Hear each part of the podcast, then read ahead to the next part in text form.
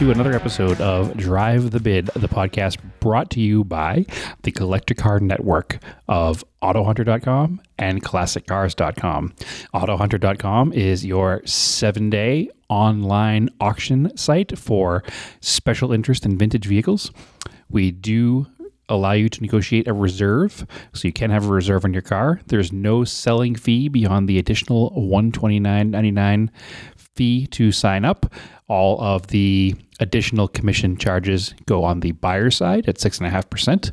So it's actually a pretty good way to sell your car with no additional money out of your pocket. So please look us up at autohunter.com. And if you don't want to use an auction site, our sister site is classiccars.com, which is a traditional online marketplace classified style. So please look us up on both uh, and look for some cars for sale on both and uh, give us a try. I don't think you'll regret it. Lots of cool stuff to find there. So now that we have that official business out of the way, we can get right into this week's podcast, which is, as always, me, Brad DeSantis. Sitting with me is Jeff Sutton. Yep. And conspicuously absent this week is Derek Shaky. So Derek is currently on vacation. So we will celebrate his return next week. But I think we can uh, hold down the fort without him this week. You think so? Yeah, I think It, it won't be the same. It won't be the He- he same. will be missed. He's Yeah. missed. So okay. moving on. He's already missed because he would have filled in that blank space right there. Yeah, that's and true. he did not Yeah. do it. So Derek, you're fired. Gosh, yeah, gosh, take it, Derek. right. Anyway, last week was Barrett Jackson, Houston.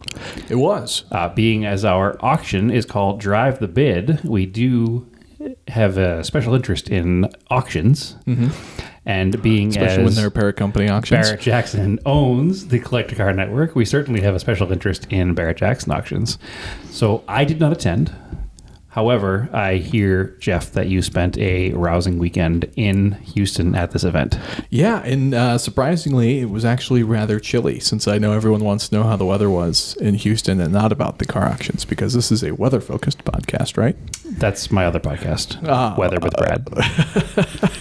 So yeah, we uh, we spent the week in Houston. Um, make sure you get subscribed to both our ClassicCars.com uh, YouTube channel as well as the Auto Hunter channel because we're actually going to be releasing a bunch of videos um, from the auction, including a series of interviews, all sorts of things like that. So just to you know do a brief overview real fast here, um, we did a bunch of vehicles. Um, we did tens of vehicles.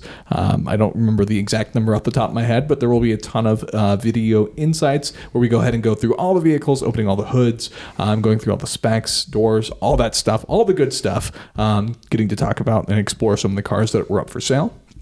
In addition to that, as is typical with Barrett Jackson auctions, there are a variety of celebrities and things that come through, including uh, Tyler Hoover of Hoovie's Garage. Um, so we got an interview with him. He had a collection of cars he was selling. Was he doing the He was still doing the Barrett Coverage. Jackson coverage stuff as well. Cool. Um, so that that's super cool. He also does Motor Trend stuff on the side, which is pretty exciting. So he's uh he's in a he's got his hand on a variety of stuff. Really, he's grabbed a bunch of candy, a bunch of different bowls. Sure. Um, we had an interview with a IndyCar driver, That was, Santino that was a good Ferrucci. Halloween reference right there. You I like that? Santino Ferrucci, who actually just signed a year-long contract for AJ Foyt Racing. Um, so we interviewed him um, as well. Uh, there's lots of other cool stuff. I got to drive a uh, Hellcat on the track there, um, which was part of the thrill rides. Kind of fun, cool.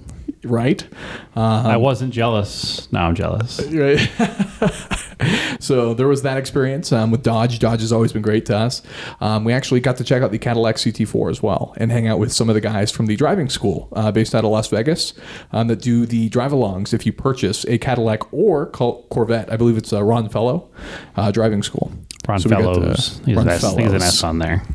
Um, so we He got was a the. sports car driver for a long time in the 80s Oh, really? and 90s. And yeah, I'm surprised I I don't recognize them off the top of my head. Then I guess I think Uh, that's more my generation. I think that's Well, what see, it I'm. I'm pretty good with a lot of the '60s stuff, right? Like I know AJ Foyt, obviously. Um, if, if you named almost anybody that raced in the '60s, I'm pretty good. But for whatever reason, eh, '80s, '90s, eh. Yeah, Ron Fellows was a Canadian, or was a is a Canadian sports car driver. So I know. I think he drove. I think he was one of the ones I'm gonna feel bad if I'm wrong. but when the C5R first came out, the one that Dale Ah. Earnhardt drove, Yes. I think he was one of the ones on Dale Earnhardt's team in that 24 hour race. I think the C5 was also being the R. I think that was the first one to sort of start that stint of Corvette racing, right? Because I think the C4 race car was a different there was no race car type. Yeah, so there was a Corvette prototype race car Right. before there was the C5R. I don't think there was a C4 like GT class car. Right. So- so the C5R started it all, and since then we've had the C6R, C7R, and now the C8R is the current race Sure. car. Yeah, Ron Fellows is an interesting character, and I've certainly seen him um, over my years as watching racing. You know, growing up in the '80s, he was always involved in, I want to say SCCA racing. I'd have to look it up, but I'm pretty sure he was. And I know that he also raced a Viper at some point. Um, I'm actually just looking it up right now. It looks like he did win the 24 Hours of Daytona in 2001 Oh, in really? a Corvette. Yep. Oh, that's cool. So yeah, he's a he's a, he's a cool guy. He's got Well, some cool history. Yeah, nothing makes me happier than getting onto the podcast and finding more things that I have to research and learn about. all good stuff. Yeah, I know that one of the last things was the uh, I'm Woodward Avenue, the uh, Black Ghost Yep. documentary. When we walked away, You- talking you about you that, did watch I, that. I really, I really enjoyed that so Yeah, much great- so great documentary. I've referenced it several times now um, for several things, including the fact that we talked about the uh, last call car from Dodge. So I've referenced it several times. So I am incredibly thankful. It's a really good watch. Yeah, it really is. Really it's well a- it's kind of like a feel good car guy story too. It is, yeah. That's a that's a cool one, especially because black on black cars are always good. Yeah, it's good stuff. especially when like the wheels are they got steelies and the wheels are also painted black. It's good. It's really good. Um, anywho, we had a bunch of crazy cars um, come through, including lots of one-off cars, special stuff that you'll really never see. So that's one of the cool parts about getting to attend the show. They have the thrill rides, and of course, in typical Barrett Jackson fashion. But of course, they also have sales. So That's all I care about. Drive the bid. bid, bid, bid. So one of the uh, let's say close to home ones, um, having talked to Tyler a few times now, uh, in, again, you're definitely gonna, not going to want to miss that video. But he actually sold uh, one of the cars he sold was a Miata, uh, first gen Miata in white of all things, not even the stereotypical red. Okay. Um, that car ended up selling for twenty five thousand dollars. Is it a low mile car? Um, I don't remember all the specs off the top of my head. We can get it pulled up here. Um, you just gotta give me a quick sec. Um, we also have some highlights and some other cars. That Are you went, telling me that Tyler Hoovie carries a panache to his name that makes his car worth more money? he may very well do so? I mean, the, going off what we said earlier, right? Uh, he has a lot of involvement in various uh, automotive communities and things like that. He's even got uh, the show that he shares with the other YouTubers, Tavarish, whom we've also interviewed. That video is live, so go check that out. Um, we interviewed Tavarish, and uh, they've also done some stuff together. They have their own show. It's got 28,000 miles. All right, so it's fairly low. Yeah, Still seems like strong, strong money. Yes, yeah. Um, I mean, that's that's the, where the car market is going right now. A lot of these previously not looked at vehicles as you know collector vehicles are becoming collector vehicles just because time. Yeah, and I mean this this car in particular um, was beautiful. Obviously, it is a manual transmission, which is the only way um, to buy a NA Miata. Unless you have an honest. automatic one, then we'll uh, you know we'll let it slide. You gotta keep all our all our listeners happy. Mm, manual swap it. Sure. Generally, it's a good rule of thumb that if your car is on the lower horsepower side, and we're not making fun of low horsepower cars, I drive a 944. Uh, if it's on the lower horsepower side, generally you want a manual because that's going to make a, gen- a more engaging experience. That's going to make you overlook the fact that when you step on the gas pedal, your car doesn't accelerate quite the way you want it to. That being said, there are cars that didn't come with manuals, so Sure. And I have a low horsepower, a few low horsepower automatic cars, so I guess I can't say too much. yeah, but you still enjoy them, right? Yeah, for different reasons. They're not enthusiast cars per se. Well, they're enthusiasts for different enthusiast cars, for different reasons. They're not sports cars. This could be a, a topic for another time, but do you think anything becomes an enthusiast car once it gets old enough because nobody in their right mind would drive that old of a car? Yes. I have this conversation often Oh, really? because, okay, you get in this conversation with, and I'm not going to try to be ageist here, but an older person, somebody older than your generation, and they look at something that you have as an interesting old car, and they remember it being a common car. I think anybody who's been on the internet has seen the memes like 1957 Chevy because in 2050 nobody's going to be excited to open a garage and mm. find a 2014 Kia, which is wrong. which is There are completely some incorrect. very exciting Kias. But I, I, eh, but we're even talking about a, a, a generic, regular, run of the mill Kia. And dare I even say, like, okay, let's let's go way off base here. Let's say somebody in the year 2050 opens a garage that hasn't been open for a long time.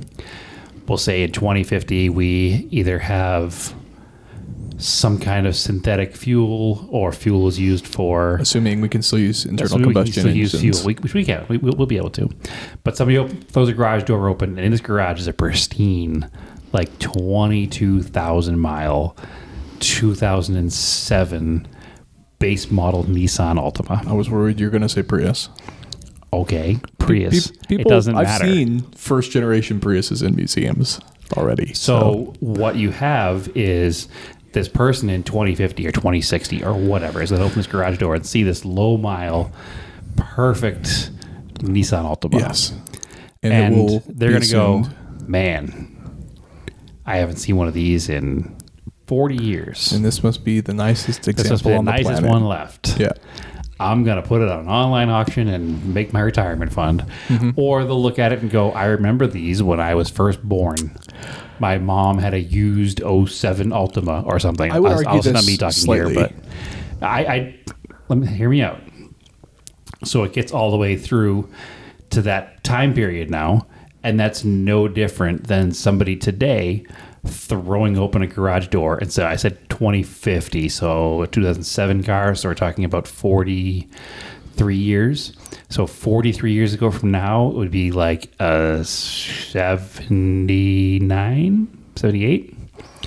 So somebody going and opening up a garage door and seeing a 1978 Chrysler Cordoba. It's a nothing car, but if you found one with 22,000 miles on it and it was in pristine condition, you would step back for a second and appreciate it. And somebody would look at that and go, "I remember that car. I remember this car as being more common, and I'm going to use that and drive that." So, yes, uh, I, I agree with most of what you said. My only disagreement is the fact that uh, certain cars don't necessarily generate.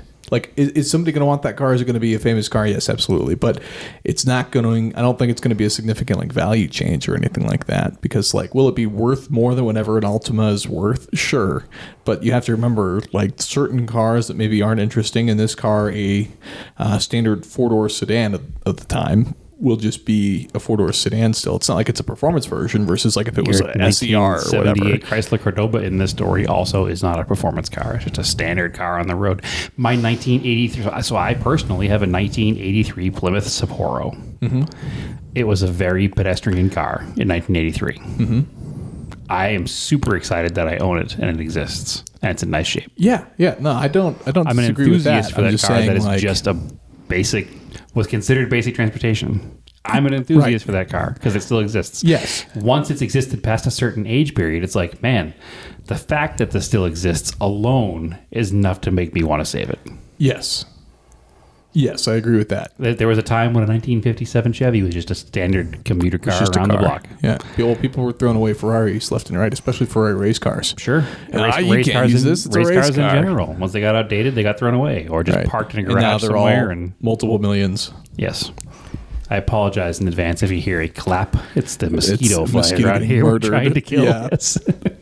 Um, anywho, getting back on topic here, one of the things I wanted to point out that we do have a video coming out is they sold a Brittany Blue 2022 Ford Shelby GT500 Heritage Edition, and this was a charity car. And the reason I'm going to point it out specifically is our video is going to come out featuring the car, um, but we also interviewed Sean Shelby, which is one of Carroll Shelby's grandsons, um, who was there to help promote the car and hype it up and stuff like that. And the funds actually went to relieve the folks who were affected by the hurricane in Florida.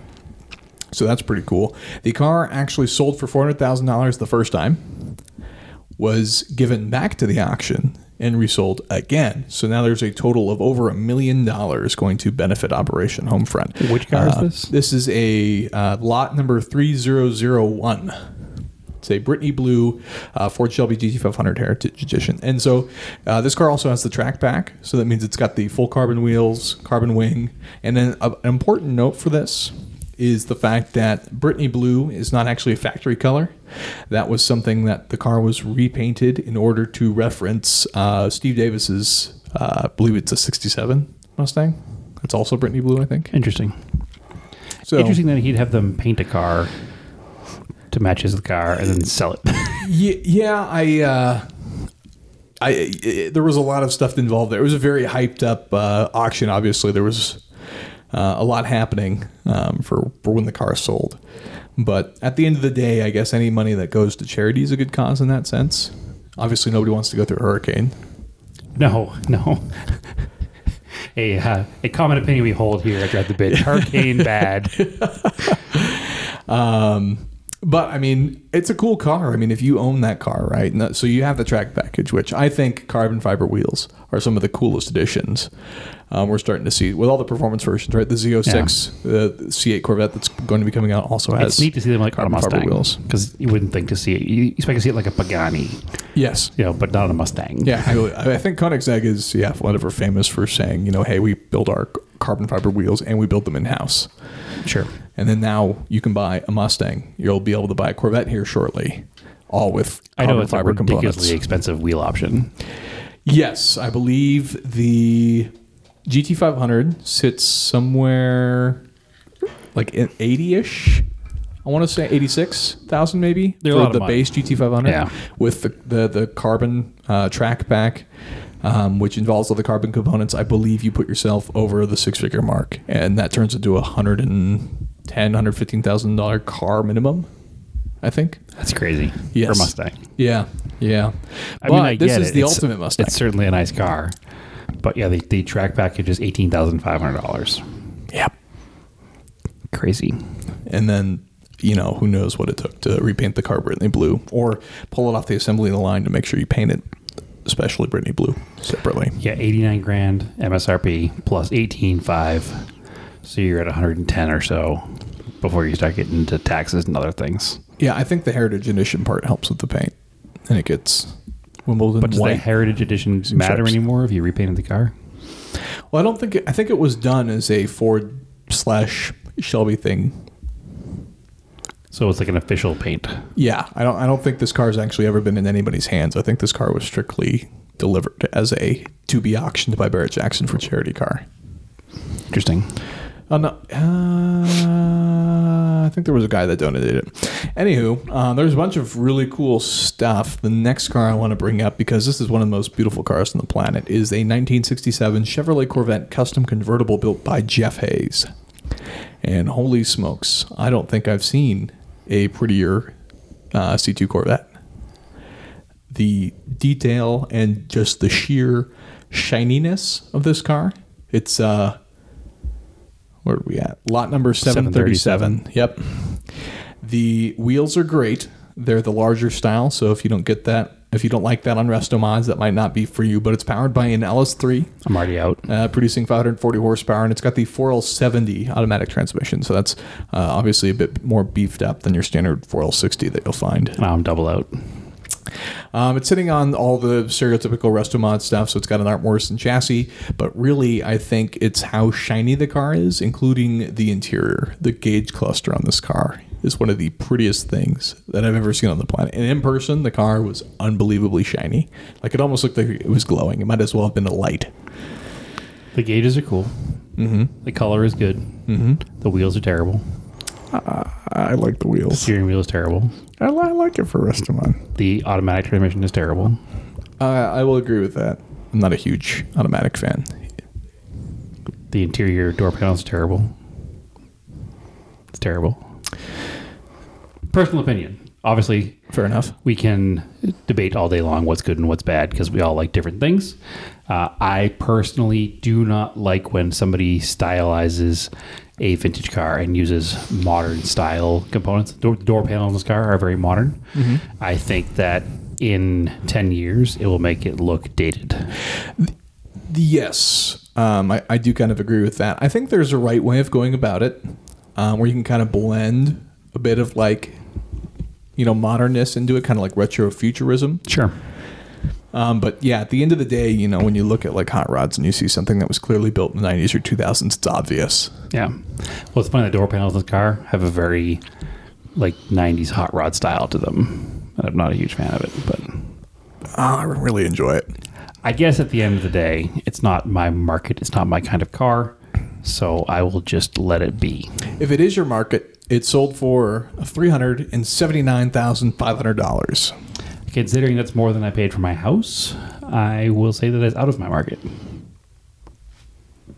I'm not a yeah, three hundred thousand dollar car buyer. I'm not. Yeah, I am also not in that territory, but that's that's one of the uh, the top sales at Barrett um, for this auction. And it's a, it's a pretty cool car, I think. yeah, I mean, honestly, it's it's built to a certain taste. That taste is not mine, and that's all we can say. Like, there's no there's no one perfect build for everybody. So when Right. you when you build a hot rod, you're building it to taste. And uh, some people's taste is obviously different than others. I won't say that they're right or wrong. Um, I mean, obviously, my opinion is my opinion, so I think that I am right. but I also can appreciate that, you know, difference is what makes the world go around, right? Yeah. Also, I think it's important to point out. We should have said this earlier, but uh, all these uh, numbers and cars that we're referencing, you can actually go and check out the photos yourself. If you go to barrettjackson.com, there's a page under auctions where you can go check out the Houston page, type in the lot number or the car that we're talking about, and you can pull up the photos and information about the car if you're curious. Um, of course, like I mentioned earlier, we'll also be producing videos, including the next car I wanted to mention. Yes, you can look at these pictures, and if you disagree or agree with me, you can Send message us message. on my email, and I'll let you know. I agree with Brad. Yes, please Jeff justify my opinion. Uh, send it on April Fools, actually. Oh man, Okay. Uh, the next car, which we have a video about, is the 2008 Mercedes Benz SLR McLaren Roadster. This thing is super cool. And if you're curious on how the hood opens up with that aircraft carrier hood deck, um, you can check it out in our video because we actually end up opening it up. And I can tell you, it's very cool and probably not what you think. does it open front first, and then open back, and then pivot forward? Basically, yeah. So it's like a 1985 Buick. Yes. Cool. Um, but the difference is, is uh, this is a early 2000 supercar in the likes of, you know, when everybody's coming out with all the crazy stuff. Saab 900s open the same way too.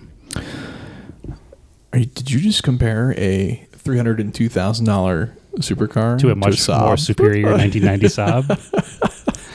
Uh, obviously, my, my taste in cars leans towards uh, 1995 and older cars. I don't think that is a secret around here. Um, I, I do understand what this car is and how it certainly is a significant car. It's uh, I'm going to beat a dead horse here. It's and also it's not, it's also not for me. Yeah, so this car is one of 106 roadsters um, built in 2008, and it looks. Um, I think it looks great. The hardtops, of course, look great, but this is this is a cool car to have as a roadster because it, it, it looks it's it to me it looks almost like you took an SL like your standard R R230 SL, but then turned the dial up to 15. I will say one of the things about these cars that I've always kind of chuckled at when I've seen is it's a roadster, so the top goes down, Yep. but it also has butterfly doors. Yeah. Well, It's yeah, weird. It's yeah. So Um, I mean, one of the great things about a roadster is that you can get in and out very easily because there's nothing in the way of your head. The car is also a little on the heavy side, despite But being like all carbon. The way the doors open in this car, you don't have a roof to worry about, but you can still bash your head in the door on the way out. It's just an interesting, like. I, I always when this car first came out, I assumed it would have doors like the Conventional conventional doors? car, like they mm-hmm. just open up forward, but it still has the same kind of butterfly doors in them. I'm pretty sure mm-hmm. they do. it does. Yep. And it always seemed weird to me that you have this full open top car and then you open this thing that gets right in your way of getting out of the car.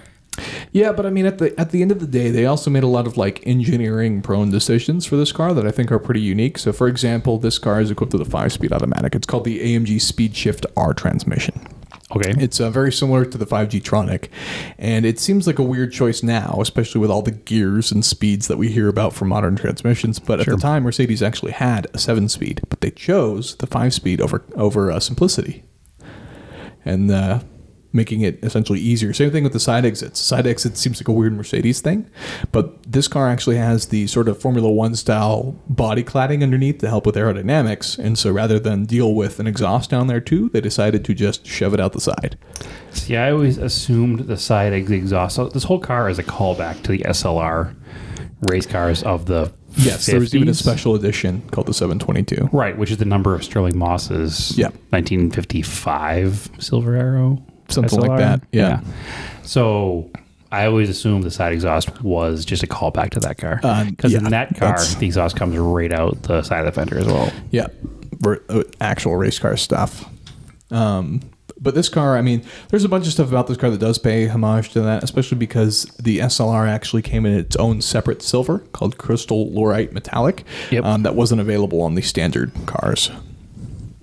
So yeah, that's it's a kind little of fun. brighter of a silver than the standard Yeah, Mercedes but it's also not the same silver that came on the Silver Arrow R129. So it's all all different silvers. I'd like to see. I'd like to go to Mercedes. Mercedes, if you hear this, invite us to Germany. Um, I want to know how many different shades of silver Mercedes has over the years. Probably a lot. Probably a lot. I a mean, lot. it's really their color. So it is. Yes. Silver and maybe black. silver is a great color because it shows all the lines in a car.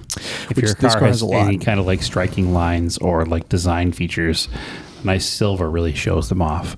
Um, silver's gotten a bad rap lately as kind of being a boring color, Mm-hmm. but I really think silver is a good color for a car with lines and flares and and different parts. Just because the way the light hits it, it becomes a very I don't know. It's a very.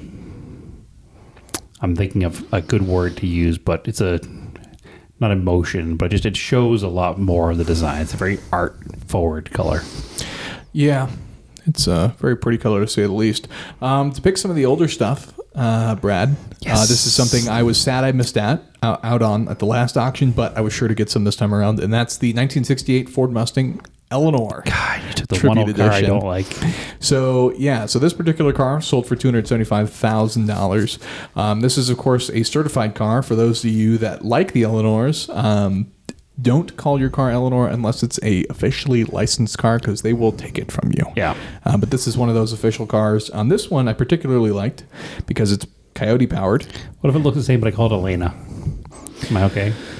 I would assume you're fine Hmm. because I've seen cars that look nothing like the movie car, and then somebody called it Eleanor, and then they still took it. So I think it's like any reference. So does who does movie. does this woman have like just a collection of Eleanors that she's stolen from people? I know that's that's my question: is what does she do with the Where do they go? cars? Yeah, she then- she do they crush them or do they? Ah, does she then certify it, and all the ones you're seeing sold at auction are ones that she has taken? God, Well, if they crush it, I'd be so upset. yeah, me, me too. I mean, some of the, the, the cars that they've taken, I think, are uh, they don't even have to be the right cars per se. I think most of the cars they take for builds are either 67 or 68 fastbacks. Um, but these days, you can actually buy a fastback conversion kit, so they can Oh, even yeah. just make these cars purely out of a coupe if you wanted. Um, which these cars, uh, I believe, cost a significant chunk of change to order um, brand new. So Do you want to hear another opinion? Do you want to hear another opinion? your opinions are always welcome. That's why that's why we have a podcast. Actually, Brad. It's to deliver opinions. I do not like this car. What do you not? Do you not like this car specifically? I do or not like all of them? Eleanor's in general. Mm. It, and I want to be careful how I say this. I don't want to offend anybody who's Too a late. listener. You've already offended everybody by no, saying you don't personal like it. opinion, so I can say what I want to say. Mm-hmm. But I just think that if you're going to put that much time and effort into a car, why do we make them all look the same? Uh, So this is the part where I go. Well, when you order your Eleanor, you can order it in a any number of colors you want available. Most people just opt for pepper gray metallic because it's the color of the car in the movie. Next question. Why does anybody think this is a good movie? um, Yeah, to, to be totally honest with that, I actually prefer the first movie, uh, the Yeah, original. the original 1973 Gone in 60 Seconds, Yes. where the Mustang was a 71. 1970. made to look like a 73. yes. But I don't know. I just. Strong opinions. If you haven't seen the original, myself. but you have seen the uh, original, or you, you've seen the Nick Cage Gone in 60 Seconds, you should go watch the original because, in my opinion, one of the things I like about the original more than the recreation is I think they did a clever job of integrating. Like you, you'll see where a lot of aspects that might be confusing in the Nick Cage one come from by watching the original. There's all There's a sorts lot of of cool callbacks. gadgets. Yeah. yeah, there's all sorts of cool gadgets, uh, including the garage scene where the investigator comes and they have to hide some white powder that may have showed up. Right. That scene is also actually in the original, so that was In borrowed from the original. trunk of se. An El Dorado, if I remember correctly. Yeah. Mm-hmm. They hit So- the, there's still pile. They hit the exhaust and blow it away, so you can't see it. hmm Yeah, yeah, and then they have them uh, rev it in the garage to make Yeah. sure it's got. It's good. It's good. You should watch the original if you haven't seen it. It's it's well worth. It's It's considerably also longer. It's also not a good it's- movie. It just It's I, it's, I enjoyed it's it more. entertaining. It felt and more creative. The car chase to me is better. And one of the cool things about the car chase in the original movie is uh, H.B. Halicki, the guy who was producing the film, which his wife's the one that now steals cars. is his wife. Yes, How, how I ironic. think I think HB actually passed away, life. unfortunately. Oh, yeah, he did filming the third movie. Yes, Yeah. yes, that's correct. So anyway, the movie has one star car. So when it gets damaged in the chase scene, it is fixed just to the point where it can be driven, and you don't see that. So Was the it car, one or two? one car. Well, well, there's two cars total, but only one car is used for the chase scene. So any Ah. damage you see get on the car stays in the car for the whole chase scene. One of the problems with a lot of Hollywood movies is you'll see a car, you know, crash into a wall. The amount of then- General Lees they've gone through. yeah, and the next scene, the, there's no dent where it hit the wall. Or I'll see a hubcap fly off, and the next scene, Yeah. the car has all its hubcaps still. Yes. Mm-hmm. You're like, how is this guy pull over mid police chase and Yes. pick up his hubcap and line it up and put it back on? So the one that's one of the cool things about the HB Halicki original 73 Gone in 60 Seconds is they used one car, and if it got damaged to the point where they could not drive it anymore, they just fixed it just enough to make it drive some more. We need an episode talking about Hollywood cars because I also I like some of these stories like this. Like for example, Smokey and the Bandit, they only got three cars for the whole movie because Pontiac was like, "Hey, we like what you're doing, but we're just not sure if it's going to pan out. So the best we can do Yeah. is three Bert- Bert? Firebirds and yeah, we're gonna give you three Firebirds and two of the police cars, which I forget what those are off the top of my head, Grand Prix. something like I like that. the Grand yeah, we'll give you three Firebirds, two Grand Prix. Well, if you haven't noticed in the movie, the Grand Prix, they have the Firebird hood scoops on them. Do they really? Yeah. That's funny. Um, The shake- the shaker we should, scoops. we should, yeah, we should talk about that. Plus, I think General Lee's. I think the number I heard was like sixty-eight or like low seventies or something. The amount that they went through. Oh, more than that. You think it's more than Oh, that? significantly my more God. than that. So maybe we have to make an episode about movie cars and Yeah. There's Um, some really good movie cars. There are some really good movie cars out there.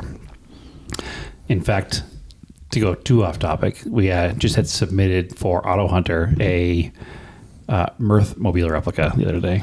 So pretty Oh, excited, really? pretty excited about that. It's uh, you know, you I think you'd be surprised. Uh, speaking of other replicas, there was also a Ghostbusters, but the new movie Afterlife um, replica at Barrett Jackson that sold as well. Also a cool car and a fun movie Yeah, if you haven't seen it. Yeah, it's actually you know it was it was enjoyable. The I know that I got a kick out of the mini marshmallow guys, and I like Paul Rudd, despite what some people might think. No, he's good. He's good. I like him too. I I, I had no expectations going into that movie, Same, yeah. and I fully I think it. that helped. Yeah. Well, I, I tried watching the second original Ghostbusters, the slime one or whatever, and Sure. could not could not get through it. Oh, I can watch all the originals. Really? Oh, they're all great. I enjoyed the first, the actual the original original, but I just I couldn't get through the second one. Again, it could also be part of. I, I, I, that's my era. That's when I grew up. You weren't around for what was new, so maybe it was Right. different for you. I don't know. I I like all the Ghostbusters. Yeah. So um, some some more cars. Getting back to topic here, um, one of the cars um, I don't have it in front of me to tell you exactly what it sold for, um, but Tyler Hoovie's Superbird was also in the collection, um, which we actually filmed the interview in front of. So if you want to see that car and see Tyler talk about it, definitely check out that video. Um, I believe the car sold for around 170 180000 dollars. Um, was it not a real Superbird? it was no, it was a real super uh, Superbird. It's a partial rebody car. Um, so I know some people will irk at that. And then the other thing is it didn't have a like 440 Six Pack or a Hemi in it. It had a 528 cubic inch Hemi aftermarket something that had been thrown in there. Um, but really, it had been turned into a driver's car. Um, I know a lot of the suspension stuff had been changed. Um, it had improved cooling bits, and it also had, I believe, a Tremec uh, five speed transmission, so it wasn't. It didn't have any of the original components per Yeah, se. it's got a modern Hemi in it. It says. but I think it would be the perfect driving Superbird if Oh, you just sure. wanted to drive it. That's the car, and it is a real R code car. So it's one of 126. So we sold it for hundred and seventy thousand dollars. Yeah.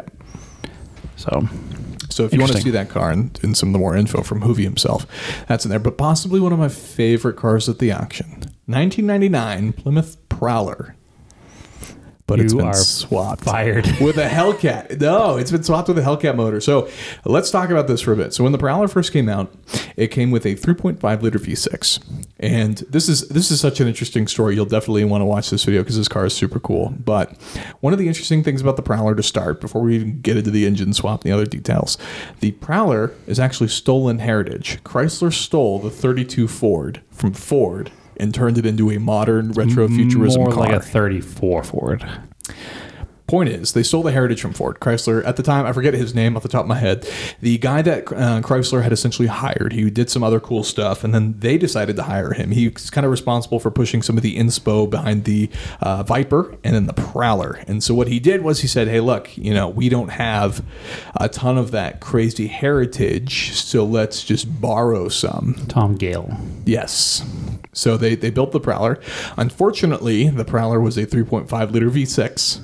Um, that's probably the most offensive thing that it did. I like the looks of this. I may be partial to it because I had a model of it with the trailer, and so I thought these were great. Sure. And I, Yeah, I we like the bumpers. and then the purple metallic, which Yep. this car is. This car is purple metallic, but it's been swapped with a Hellcat motor, so now it has 707 horsepower. Um, so this car only weighs 2,800 pounds, so that is a lot of horsepower to be pushing through it. Now, in order to make it drivable, the car has upgraded disc brakes. I believe it's Rock and Roll Woods all around now, which is good because you need to stop when you have that much horsepower and no weight. Um, the car is a automatic transmission. It's also got a upgraded uh, drive shaft. Um, obviously, to go along with that, uh, everything had to be custom for the drive shaft and things like that. But it, this is a, a seriously cool car. They actually had to cut a hole in the hood to fit the supercharger through, which I thought was hilarious. Um, but it's got a ton of stuff that's been added to the car to make it uh, function properly, um, and even has Dakota digital gauges, which I thought was kind of a funny touch. Um, because typically we see that in trucks. I'm I, I don't even know the last time I saw a T, C10 that didn't have Dakota Oh, you see it in trucks. You see it in 55 Chevys, 57 Chevys, 32 Fords. Right. It's common in a lot of builds. They're one of the original like gauge companies that made stuff that seemed more modern. Point is, if I had sixty-two thousand seven hundred dollars, this is how I would have spent it. Is that all it sold for? Yeah. Which so a regular prowler, low mile prowler sells around 40. eh, you can see them in thirties. Is it a low mile car? Sells around 40. Yeah.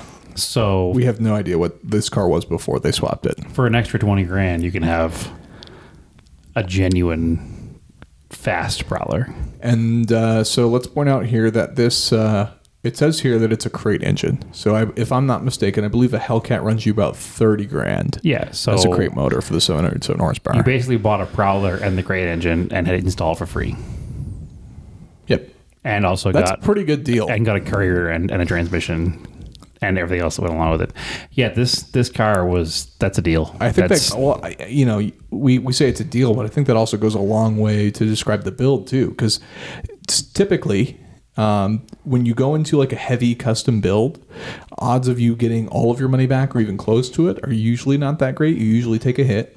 Um, so that's one of those things that it's got to be a passion build. Generally, you can't, you know, build the craziest thing ever and expect to get all of your money back. So to come that close to getting all of your money back that you would have invested into this, I think oh, that's no really way good. they get all their money back. Not even Nah, probably not all their money At the back, ten but I thousand bet rear diff. Is it? Oh yeah, What do they have in there? it's a Currie independent Oh. independent nine inch. You know, it's probably another few grand. This exhaust all looks crazy. It's probably a couple grand there. It's got what does it have for a transmission? This is aftermarket Viper side panels. So custom built semi-automatic turbo 400 Hmm. with a PTC though. A custom built transmission is probably another five or six grand right there. Oh, really? Oh yeah, there's there's a lot of money in this car. Point is, I like this thing. Oh, it's it's. Listen, I've never in my life said this. This is the first time ever Uh oh. quoted on the books. Everybody, shh. I dig this car. I- Oh, I, I there it like is. I like this. I like this Prowler. I've never said I like this Prowler, but I I'm okay with a Hellcat powered Prowler. I can't believe we got that on recording. hey, life goes on. Make it dumb fast, them into anything. Yeah. Which just sounds funny for the guy who has a bunch of slow cars. Yeah, well, I mean, having driven a Hellcat Red Eye, um, this was specifically a Dodge Charger SRT Hellcat Red Eye wide body that I got to drive. Uh, it was a ton of fun. So you have to drive the heavier hardtop version of the Plymouth Prowler. Um, right. Yeah. I mean, here's the thing. Um, they that uh, one of the things Dodge told me uh, when I got to drive the car was that the um, Charger actually spreads the weight a little bit differently than the way the Challenger does, and so you know the the driving experience, even though the Challenger is about 100 pounds lighter. Um, depending on which package you The Charger's choose. longer, right? Is it longer wheelbase too? Uh, yes, it's like two inches longer. So it's probably a little more stable, maybe.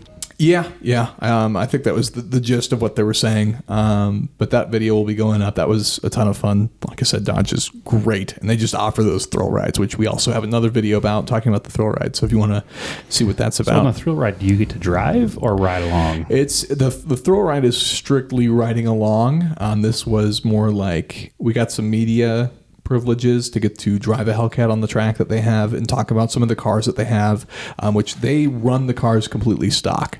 So you the, when you go out and you sit in those cars for thrill ride, they uh, sometimes some of the drivers will make their own custom performance pages, um, which is the performance settings and setting everything up inside the car, which we also have coming out in the video. Um, they'll set that up, but these are all stock cars people driving around in. So they had tons of stories of how they'd give somebody a thrill ride. And then the next thing they hear is a guy went went to a dealership same day, bought a Hellcat, and then came back to talk to the guys at the dealership, and they helped him with uh, some of the settings and, and checking everything out, which to me is like one of the coolest stories ever for enthusiasts. Yeah, that's pretty neat. Yeah. So these are the cars that are literally on the dealership lot that they're sliding around it and just giving smoke shows to everybody involved. So it's a really cool experience. Yeah, I'd like to get a ride in one of those. I've never done that. Scottsdale, 2021, January. 2021 has passed a long time ago, my friend.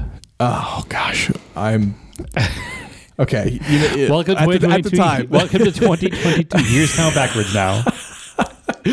All right, Scottsdale is coming up in January 2023.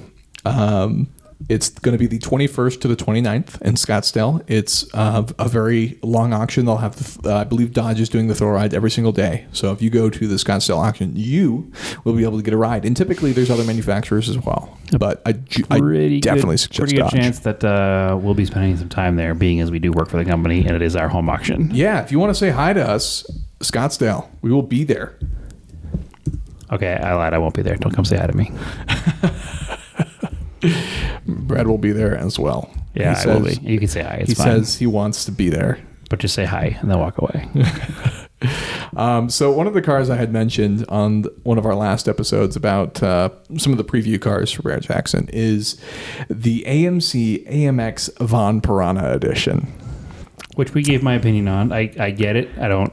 Ah, I I love it. I love hate it. I have more updates actually, having now made a video on it, which will be going up on the Auto Hunter Cinema t- um, YouTube channel. So go ahead and get subscribed to that so you don't miss out on those videos.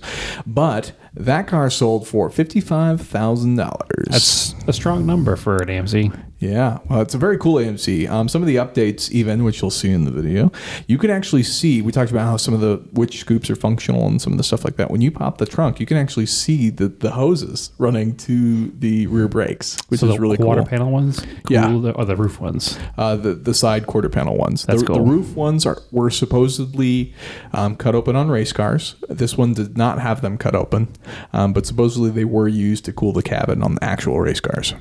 I dig it. Yeah, it's it's super cool, especially knowing that there's only, as far as we know, two in the two of these still in existence that are running and driving, and this is, I mean, it must clearly be the best example because this is the one that's been featured in magazines. This is the one that's you, Yeah, you whenever see we driving search around. for it, it's the one we can never seem to find anything on. So that makes sense. Yeah, the, there's, uh, you know, I, I got to talk to the owner, um, and he had also mentioned the orange car that I talked about in the last episode. Um, well, not the last episode, but when we talked about Barrett Jackson.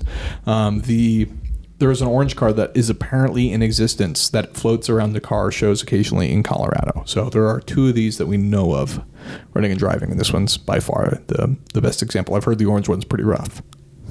Interesting.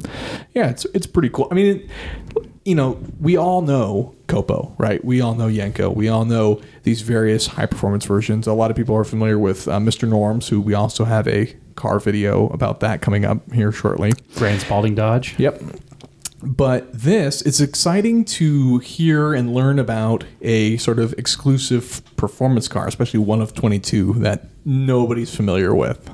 So to me, it's it's almost like a you know finding a new dinosaur per se. I'm wondering if there are even more of these that have just been lost to time. I'm sure. Other dealers that were doing stuff. Right. Like you've heard of the Mecham Pontiacs, right? They're right here in Phoenix. Uh, no, actually, So they did they did I know the uh, Bobcat, was Pontiac as well. Yeah, the, the Royal Bobcats. Royal Bobcats. Right Yep. here, right here in Phoenix, there was uh, Mecham Pontiac and Meckham or Meacham. I'm not sure what the exact pronunciation is. I've heard people pronounce it both different ways, but both second and third gen Firebirds, they did. They called the Macho TA.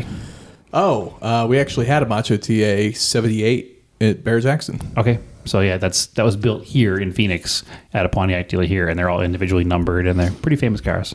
So just another one of those dealer specialties.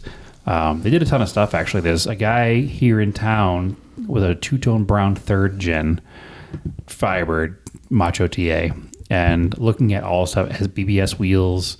It has like Bilstein shocks and custom springs all around, Wow. as, as well as like it was all de- desmogged and everything at the time too, which is wild to me. They could do that and then sell it as a brand new car. But there's uh, Recaro seats are in it. Like it was a pretty pretty neat build. It was like a track focused style third gen. So yeah, Macho TAs. Uh, it's kind of a weird name, and it says Macho T8 on the side, which is I don't know if I can drive that, but it's also cool. You can drive it; it's okay, especially uh, if it's a 78, 77. Yeah, any of them are cool. So they're really neat. But anything else you did in Houston? Any other uh, events you took par- partook in, or any place else you went? Do you see any cool? Oh, you know what? Um, I'm forgetting the name of it, but it's a sort of. Uh, I know Texas does it, and I know it's done in some other places too. But the uh, the special uh, wheels, um, where it's uh, like it's almost like wire spoke wheels, but then it goes outside the wheel and they sort of like stretched out. Is that what they're called? Sure. I saw a car with that, and I was beyond excited because I was like, "Holy smokes!" It's like one of those things where like uh, we we don't see that in Arizona. So the wheels are called swangas, and the cars are called slabs.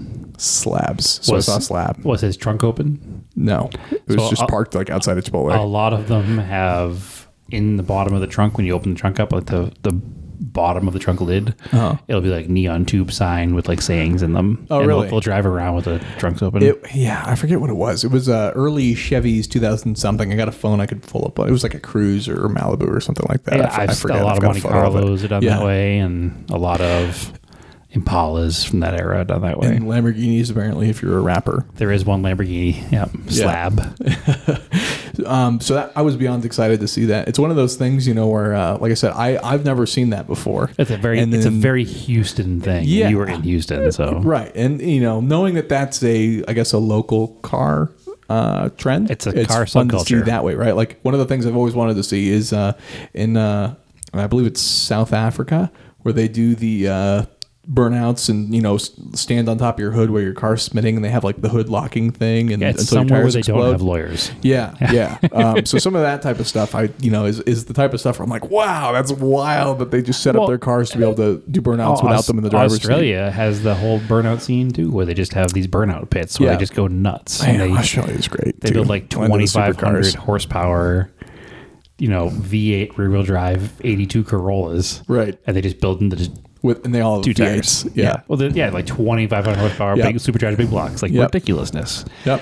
And they go, they, they go a tip in. They they roll into this burnout box, and it's surrounded by concrete barriers. So you better be good at what you're doing. And you have no front tire because they're like drag style, and they just they go in and fling the thing sideways, and they're just doing donuts. It's in a controlled environment, so it's not like one of these stupid side Air- air shows quotes. that we're seeing. Yeah, it's it's a a sanctioned event in a controlled environment. it's unlike these stupid side shows we see in this country where people are doing like please don't donuts do at intersections Please don't do hurting that. people. Stop. Stop it. But that's our PSA for the day. There you go. Yep. But interesting you saw a little bit of the local flavor. It's funny because in the world we live in in 2022 where the internet connects everybody Mm-hmm. there is way less of a regional thing like True. it's it's People you will- don't, you don't see things as regional as you used to be so it's it's interesting mm-hmm. to see that's still a very regional Houston thing. Yeah. I think a lot of it's because those cars would just be flat out illegal anywhere else. Yeah. My, my my thought is they're probably also illegal there. Yeah, I know that California in particular doesn't like your wheels being outside of your fenders. So So most, I think part of how it started happening was the law was your tire tread had to be inside the fender. Oh, So, interesting. Yeah, but also there's width limits, and some of these cars, I don't know how big those ones were, but some of these cars They stick out like uh, like a foot. like some of them stick out like two feet. I would be nervous to drive the, that car. yeah, to hit something with them. Yes. Yeah, it's I'd knock out a poor pedestrian or something. Thinking, out, could you imagine driving through the Pavilions car show where people are just walking around between cars, no. Some guy got hit the other day there and it wasn't even without. being- Yeah, I, I, I- say that was a in- Mustang. I say that in jest. I, I don't know how the man turned out. It was an elderly gentleman. I hope he's okay. but- yeah. From what I understand, he's a regular photographer at Pavs. Okay. Um, so that's that's too bad. Um, it was a Mustang, so insert jokes. Yeah, I don't know if here. that was the Mustang at fault or the photographer not paying attention at that point. That's true. That Mustang uh, wasn't moving very fast, I don't think. So, Yeah, generally, I mean, there are you know hooligans, uh, of course, unfortunately, at every Sure. meet like that. But generally, Pavs is well behaved. Well, this was, there are hooligans at Pavs. They usually take it to the street afterwards. Right. But this was in the parking lot still, and the guy was pulling out Yeah. a parking spot. So my assumption is that the person who got hit was not paying attention while taking pictures. Maybe I don't know. I don't know who it was. Was it an older person? That's what I heard that night. Um, I haven't heard that much information. Yeah. All I know is it was a, a photographer that apparently frequents the event. Well, there's a bunch of 20 year olds there, so somebody my age considered an old person probably. So maybe I should be careful what I think. Even though I don't consider myself an old. Yeah, Ageism all over the place today. but uh, Well, Jeff, uh, that's a good wrap up, I think, of Barrett Houston. I was, oh, you're telling me to We- carry on here. so no, I mean, that, yeah, that's that's generally our wrap up. Obviously, if you want to check out the sales for yourself, you can go to Barrett Jackson's website where they have all of the docket from Houston 2022, and then you'll eventually be able to preview the cars for Scottsdale. Um, oh, which I, I should mention, they did have some preview cars at Houston and stuff, so we'll probably be posting just some quick highlights of some of those because there's some really cool stuff. But um, we actually have to highlight some of the cars on our auction website that are currently live for people to bid on. Sure. Sounds like a plan. What do you got? Um, so for me personally, because I'm feeling just so sentimental right now, um, there is a 2022 Dodge Challenger SRT Hellcat jailbreak. Um, for those of you that don't know, You're feeling sentimental to the 10 minutes ago you were in Houston? No, just to, to getting to drive the Hellcat. Um, Okay. Uh, so this particular car being a jailbreak means that this is the sort of highest trim level Challenger Hellcat option, excluding things like the Demon, which were limited production, you can't buy anymore. Um, this is a, the jailbreak is essentially giving you full customization to do whatever you want to the car. You get all sorts of graphics options um, and crazy packages that you can pretty much do whatever you want to the car. So this has a fully loaded Hellcat with whatever options, colors, stripes you want. Um, this particular one is finished in gray with black stripes in the wide body. So my favorite vehicle on the site right now is a 1959 Mm-hmm. Studebaker Mm. Napco Mm. 4x4 pickup And why is it your favorite brand? Because it's a 59 Studebaker pickup, which is in itself rare. Mm-hmm. It's a factory installed Napa, sorry, Nap, not Napa, oof, Napco 4x4 setup. It's unbelievably rare.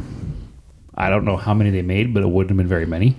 And I don't know how many That exist cool still truck. today, but it's not very many. That's that's the type of thing you know, like when you uh, see some of those off-road video games, and you're like in Alaska, looks like in the middle of nowhere. This is what I expect to see. Kind of looks like a Russian 4x4 from the 60s or 70s. uh, yeah, that too. Yeah. If you strap a missile to the back of it, no, no, no, no. Just a Russian farmer truck from like the 60s or 70s. sure, I'm talking. Cold War era Right, Russian thing here. Sure, no, you are not allowed to talk about Russia from the 60s and 70s without talking about the Cold War. Anywho. Anyway, they still had farmers that drove Um, trucks that look like this. So that's very cool. There's another car on the site right now. It's a 1966 Pontiac Ventura, Hmm. which was a factory 421 tri-power three-speed manual car. Yep, can't go wrong with that. One of ten. one of ten in regards to Ever built. What? Just with that transmission and power with, plant, with, or the, with a 421 tri power three speed manual, one of 10. So, very cool Wow. car. Yeah. so that means go bid on that car because you might never see it again. You will never or the see that odds again. of you seeing Absolutely another one are almost non-existent. That includes all Catalinas 2 plus 2s and Venturas. So, it could be, for all I know, one of two or one Venturas with that package in them. So, Does it come with PHS? it does come with PHS. Oh yes, Yeah. that's good stuff. Unfortunately, it currently has a 400 in it and a four speed manual on the floor, Hmm. but it comes with the factory three speed, the column with the column shifter, Ah. and a correct date coded uh, 421 block. Which is all you need. Yeah. You so could you put it back. make it back to the way it was. That's cool. So that's a cool car, too. Okay, so as we're getting to close close this out here, um, that was essentially some of our event coverage, which again will all be posted to our YouTube um, and also reshared through the journal. So make sure you get subscribed to those channels for that. Um, but Brad and I will actually be heading to SEMA here, and there will be more sure. content uh, from SEMA. So definitely more. If you um, don't care about the auctions, we're also doing SEMA. So more reasons to get subscribed. Absolutely. Many, many videos to come. Mm-hmm.